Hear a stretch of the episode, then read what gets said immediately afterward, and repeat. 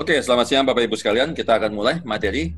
Hari ini kita akan bahas 9 eh 8 kesalahan ketika beli asuransi. Sebenarnya banyak sih ini coba saya squeeze aja menjadi 8 uh, yang uh, relatif sering muncul dan sering terjadi di masyarakat supaya kita tidak mengulangi atau supaya kita juga kalau Anda seorang agen asuransi bisa jual dengan lebih baik lagi atau kita bisa kasih tahu ke teman-teman kita ketika teman-teman kita ada yang mau beli uh, produk asuransi gitu ya. Terutama dalam hal ini kita akan fokus nanti di asuransi jiwanya. Ya. Oke, kita akan mulai dari modul pertama. Ya, ini dia. 8 kesalahan ketika beli asuransi. So sebelum kita masuk ke dalam kesalahan-kesalahan tersebut, mungkin buat beberapa teman-teman yang tidak paham asuransi, kita akan coba lihat dulu definisinya apa sih asuransi ya uh, dan ada beberapa macam jenis asuransi. Kalau kita perhatikan uh, biar mudahnya aja ya, biar mudahnya di Indonesia tuh asuransi cuma dibagi dua, jiwa dan non jiwa, sesimpel itu ya. So jadi yang tidak ada urusannya dengan uh, kematian, meninggal dunia itu larinya ke yang non jiwa ya, atau kemudian dikenal dengan asuransi general gitu ya.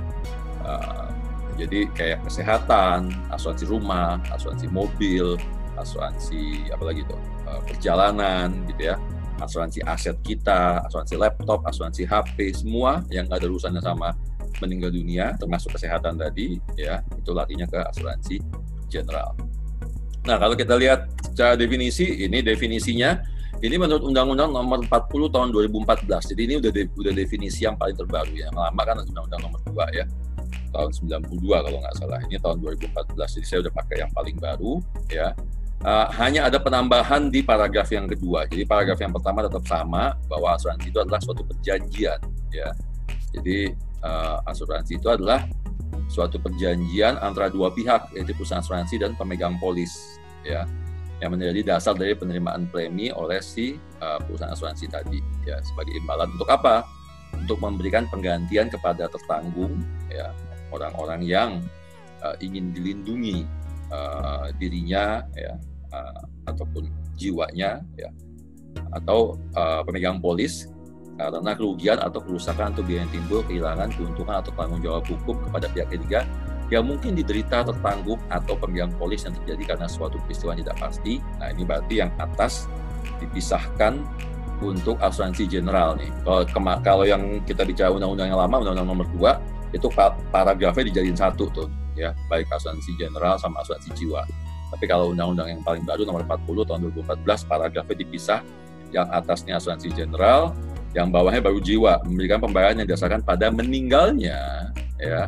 Tertanggung atau pembayaran yang didasarkan pada hidupnya tertanggung dengan uh, manfaat yang besar telah ditetapkan atau didasarkan pada hasil pengelolaan dana gitu ya. Hasil pengelolaan dana. Jadi nggak ada disebutkan sini namanya investasi ya hanya dibilang bahwa dananya dikelola. So ini ini dasar hukumnya dari undang-undang uh, tentang asuransi, ya. So ada penerimaan premi, ada tertanggung dan sebagainya. Kita nggak akan masuk ke ke detail karena itu nanti jadinya materi materi kelas asuransi ya. Sementara kita mau bahas yang lebih ngepop, yang lebih uh, aktual dengan kondisi kita saat ini.